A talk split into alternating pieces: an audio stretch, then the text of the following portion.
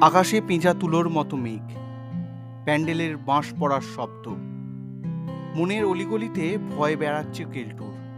নীরবে, নিশ্চুপে। এবছর কি হবে? মহালয়ার ভোরে মাইকে বীরেন্দ্রকৃষ্ণ ভদ্রের কণ্ঠ শুনলেই উঠে পড়তে হবে। এবার গুছিয়ে নিতে হবে। পাত্তারি গুটানোর সময় এলো। এখন তো আর বাবা নেই। দুবছর আগে করোনায় মারা গিয়েছে। একদম কথা শুনতো না। মাস্ক ছাড়াই এদিক ওদিক ঘুরত। তিন দিনের জ্বর আর তার পরের রাতেই শ্মশান। তাই ফুটপাত থেকে সংসার সরানোর দায়িত্ব ওই বছর সাতেকের ছেলেটার কাঁধে। অ্যালাম মহিষাসুর মর্দিনীর মন্ত্র? সেদিন থেকে হপ্তা দুয়েক অন্য কোথাও থাকতে হবে। খোলা আকাশের নিচে অন্য কোনো ফুটপাতে।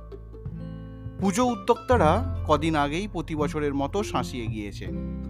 মহালয়া থেকে যেন তোদের দেখতে না পাই, তাই সকাল সকাল মালপত্র গুছিয়ে নেবে হাবু। ভাই বোন দুটোকে নিয়েই জ্বালা। সবার ছোট, সারাক্ষণ কাঁদে। খিদে হয়তো, সে কাঁদুক। কেলটুর কিছু করার নেই, ওকে সব গুছিয়ে নিতে হবে। এত কিছু পেরে ওঠে না ও। তাও করে। এই দু বছরের বয়সটা যেন বছর দশেক বেড়ে গিয়েছে। মা ফিরবে। দুবারির কাজ সেরে মা ফিরবে। তারপর দুজনে মিলে সব বেঁধে ছেঁতে ফেলতে হবে। রাসবিহারীর মোড় এই কদিনের জন্য অন্য গ্রহ। খুঁজতে হবে নতুন আশ্রয়, নতুন ফুটপাত। ঠিকানাহীনদের ঠিকানা বদল। এমনিতেই খুব সকালে উঠতে হয় তাকে। পেটের তাগিদে কাঁধে ছোলা নিয়ে বেরিয়ে পড়তে হয়। ময়লা কাগজ থেকে শুরু করে ভাঙা টিন, বালতি, মগ, প্লাস্টিকের বোতল, কুড়োতে কুড়োতে দিন কাটে। পুজো এগিয়ে এলে সেই ঝোলা হুড়মুড়িয়ে ভরে যায় কোল্ড ড্রিঙ্কসের ফাঁকা বোতলে। রাতের দিকে পাওয়া যায় কাঁচের বড় বোতল। তবে তা ধুয়ে নিতে হয়। তীব্র ঝাঁঝালো গন্ধ যে। তবে পুজোর সন্ধ্যায় কোনো কাজ নেই। ফুটপাতের কোণে দাঁড়িয়ে মানুষ দেখতে ভারী ভালো লাগে কেলটুর। সারি সারি মানুষ। নতুন জামায় সেজে হাসি খুশি মানুষ। অনেক রং লেগে যায় তার সাদা কালো মনের ক্যানভাসে। ভাই বোনকে এবার মা একটা করে জামা দিয়েছে। তার থেকে বেশি পারেনি।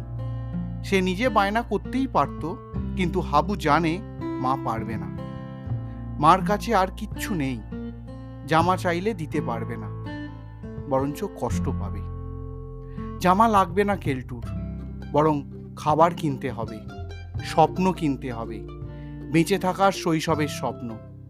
ও জানে একদিন ভিক্ষা করলে বেশ দু চার টাকা পাওয়া যায়।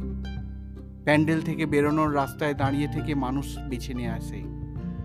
দামি পাঞ্জাবি বা শাড়ি পরে থাকলেই হবে না। খুব তাড়াতাড়ি বুঝে নিতে হবে চোখ মুখের ভাষা। কে ভিক্ষা দেবে আর কে দেবে না। কার মন কতটা সদয়। এটাই পরীক্ষা। পাশ করলেই জুটবে বরফ কাঠি। বছরের এই পাঁচ ছ দিনের স্বপ্ন মেটে ভিক্ষায়। বাকি দিনগুলো কাটে চোখের খিদে। গতবারের অষ্টমীর কথা খুব মনে পড়ে যায়। মুদিয়ালি আর শিব মন্দিরের মাঝের রাস্তায় দাঁড়িয়ে এক পাঞ্জাবিতে আল্টো তান দিয়েছিল সে। তারপর আকারে ইঙ্গিতে বরফ কাটির বায়না। সঙ্গে ছোট বোনটাও ছিল। ওই লোকটা দুটো আইসক্রিম কিনে দিয়েছিল। উপরে চকলেট, ভিতরটা সাদা। বরফকাঠি নিয়েই ভদ্রলোক স্ত্রীকে দুহাতে জোর করে প্রণাম করেছিল। তার দেখা দেখি বোনও প্রণাম করেছিল। কে বলে? মা দুর্গার দশ হাত, সঙ্গে অসুখ থাকে। এক টুকরো স্বপ্নও যে হাতে ধরিয়ে দেবে, সেই লোকই তো তার কাছে ভগবান। কৃতজ্ঞতা স্বীকার, বর্তমান পত্রিকা।